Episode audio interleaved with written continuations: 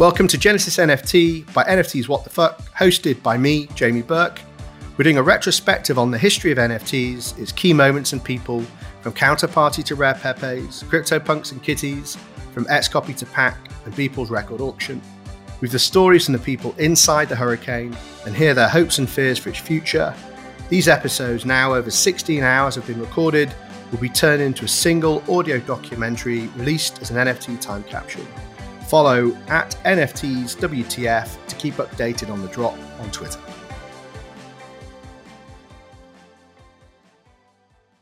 Really happy to have you both on the show and hear more about what the fuck is going on with the worm. Um, I, as I said off air to the two guests, I was really upset that I didn't receive the worm and have been brought down to earth as to my standing in the community.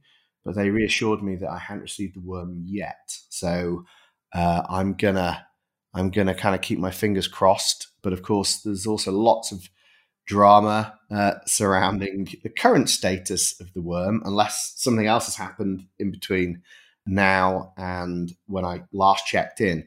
But maybe before we do that, could you just both introduce yourself by name? And I guess I don't know if do you have like defined roles over at the Worm?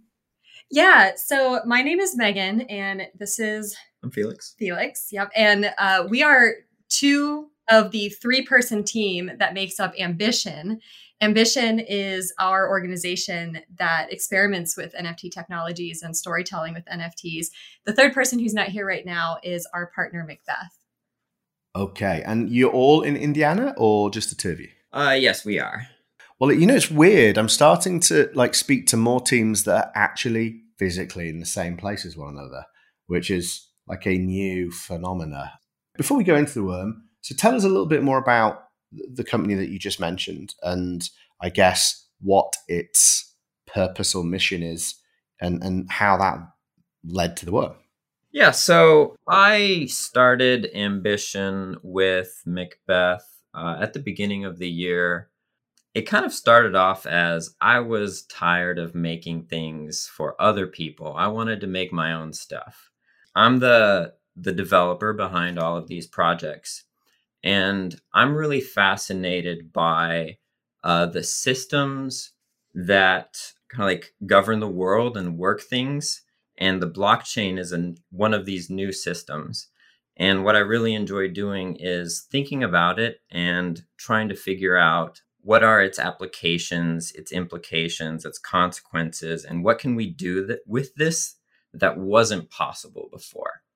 And so the worm is a perfect example of that because 10 years ago, uh, the idea of a piece of art that left a copy of itself and that copy was non transferable wasn't possible. But now that we have the blockchain and now that we have NFTs, we can do this thing that you couldn't do before. And so that's what I really enjoy trying to think about and figure out is like, what can we do now that we couldn't do before? And Megan, you mentioned this kind of storytelling component, these like creating these narratives. I guess that's the memetics behind the worm. Could you maybe talk about it from that perspective? Yeah, absolutely. That's something I really love about the worm is that it kind of has two new things that a lot of people haven't seen yet coming together. One is the way in which it uses smart contracts and the mechanics of smart contracts to travel and leave copies and sort of build its audience. That sort of share to mint is is newer, something we haven't seen before. But then on the flip side, what I think is really interesting about the worm from the storytelling side is you know, it kind of started, we were thinking about how do we create community around NFTs? How do we tell stories? And we realized that so much of the story is backstory for most NFT projects. You know, you write up a few paragraphs about how these NFTs got there and then you sell them. um, and a lot of the community and conversation isn't really about the backstory. It becomes about buying, selling, tracking the floor, that kind of stuff. And we were just really trying to push the thinking forward on how NFTs could tell their own story and the NFT itself could be part of the story. And in this case, the worm is the character in that story and uh, has a little bit of backstory, but the story of the worm is whatever everybody does with it. It's where that NFT goes. It's where it gets stuck. It's who it visits. You know, there's so many different stories that can be told about the worm, but they're told kind of through what the worm does, which is really what the community does with it. Yeah. And so, what I love about the worm, and the reason why I got you on is because I, I kind of think I know what's going on, but because I never received it, I didn't like fully immerse myself in it because I was too bitter. Um, I thought, well, I'll just speak to them and they, they can kind of immerse me in a bit more. But like conceptually, like what I instantly loved about it was it it really brings home, you know, the kind of Marshall McLuhan concept of the medium is the message. It's almost like irrelevant what's inside, you know, the, the, kind of particular design of the NFT. It's how it's used as a medium, like what what that says about the medium of NFTs. And the second thing was is that I always refer to NFTs as a social media without a platform. And again, this is a perfect example of NFTs as a social media and as a social currency. Uh, you know, people kind of passing value to their network and reinforcing relationships, uh, or not in my case. Um, and again, I, I, really loved the way you framed it as well, because you know I, I, do believe in the power of language to frame concepts, and the share to mint concept as an innovation. I thought was like fascinating. Um, so, could you tell us? Could you just break down what is the worm? How does it function?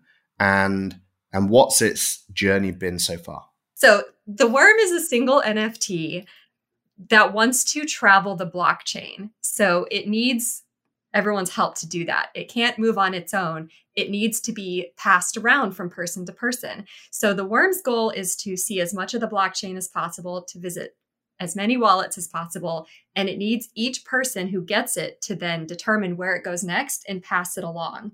And then, as a thank you, the worm leaves behind some evidence that it has been in your wallet. It leaves behind a what we call hologram, it's a copy of itself. So, as the worm journeys across the blockchain, it leaves behind this numbered trail of where it's been, who gave it to who.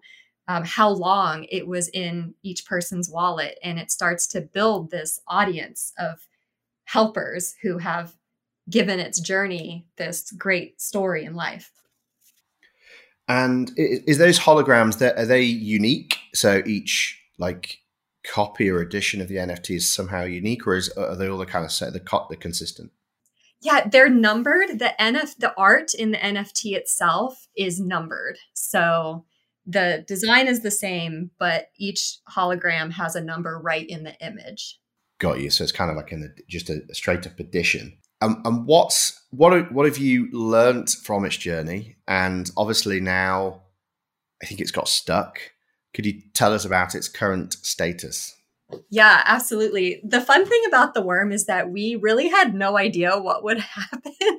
um, you know, we put it out there and uh, somebody minted it, which, you know, brought it into the blockchain. And we were just thinking about it as an experiment. What will happen? You know, will people want to help it on its journey? Where will it go? Will people want to, you know, try to hurt it in some way? And so we've been really surprised because so far nobody has sold the worm as far as we are aware. Everybody has just passed it to the next person for free. People seem to be really excited about its journey. So overall, it's been really positive, and I think people have been excited uh, for this character to exist on the blockchain and for their opportunity to help it. I think eventually we kind of knew something would happen to it, but the most recent development is that one of the people who had the worm sent it to a friend, and the worm was their first NFT. So their friend was um, into crypto, but didn't have any NFTs. So very exciting that their first NFT was the worm.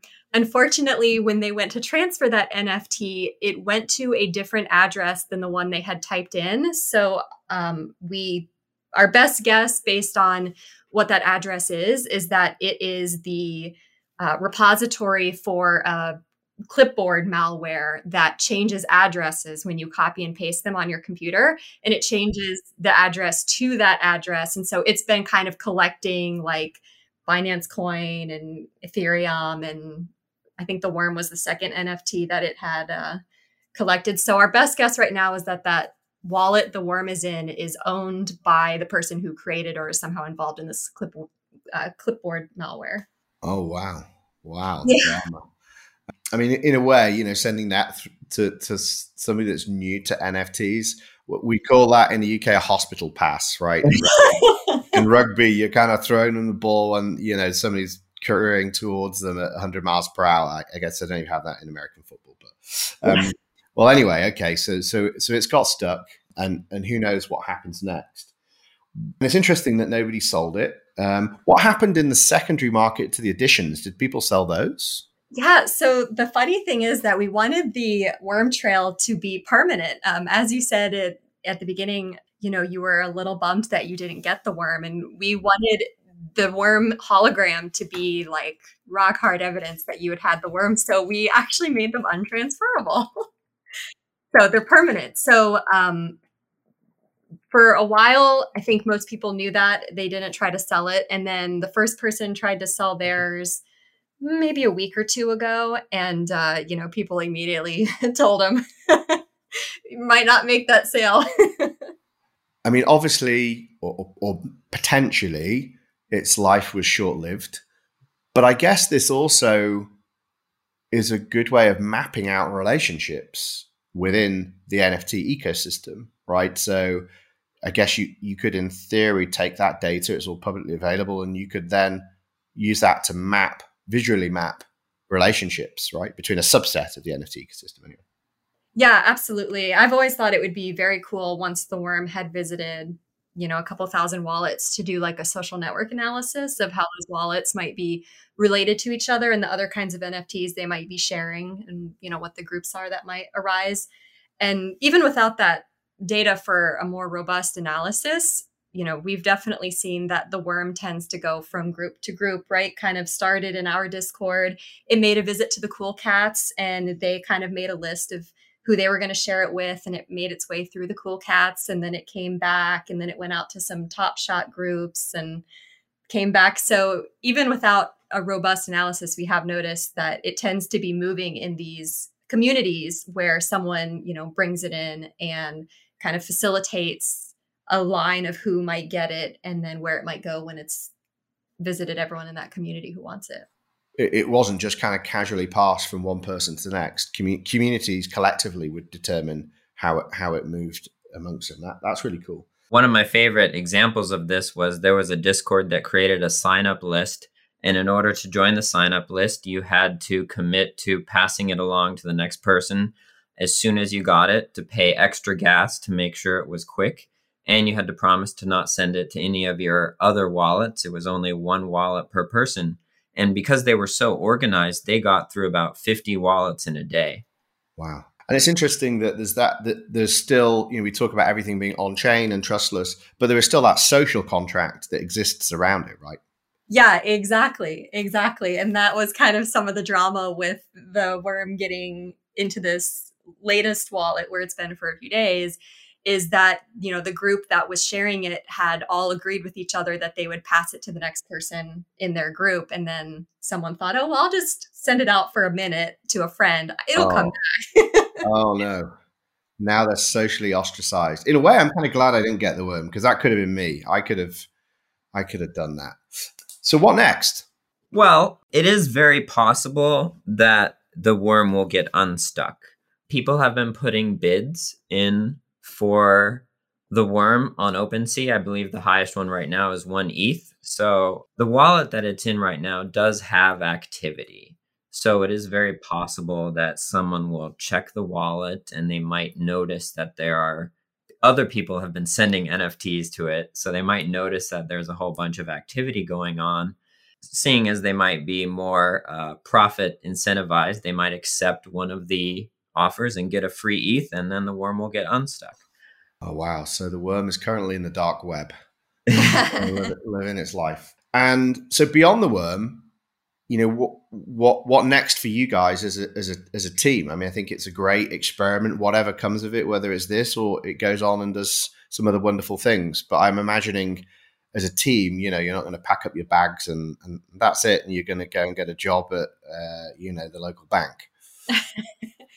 well, so about the worm, we don't want to say too much yet, except that if this is the wallet in which the worm gets permanently stuck, it will not be the end of the worm.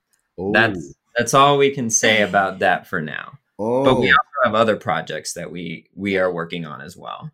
I was just realizing I forgot one completely important aspect of the worm, which is that as the worm travels and leaves this worm trail, it leaves behind that network that you talked about of people who know each other and you know are trusting each other to take care of this worm NFT. And we have used that already to deliver what the worm calls blessings, which are gifts to the people who have helped the worm and now have a hologram showing that they've done so. So after a hundred people got the worm and passed it along, we worked with uh, crypto artist Brian Brinkman to deliver a on chain Brian Brinkman piece to those 100 people. So they got that completely for free from the worm because of their participation in the worm story. And we will continue to do that as the worm travels and with the people who have already had the worm up until this point. Yeah, I actually saw that Brian thing. I didn't realize it was in collaboration with you. I, I, I saw, it, I saw it pass by and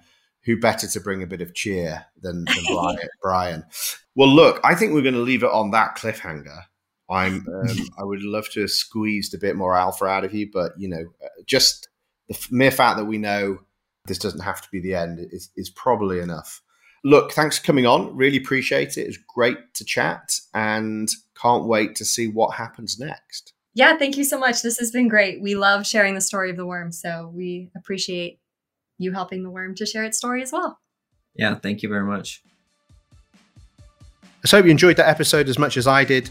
Please make sure you subscribe to the podcast, like, rate, and review. We're going to be dropping two of these a week, so make sure you don't miss a beat. And also follow us on at NFTs WTF to keep updated on the NFT time capsule drop.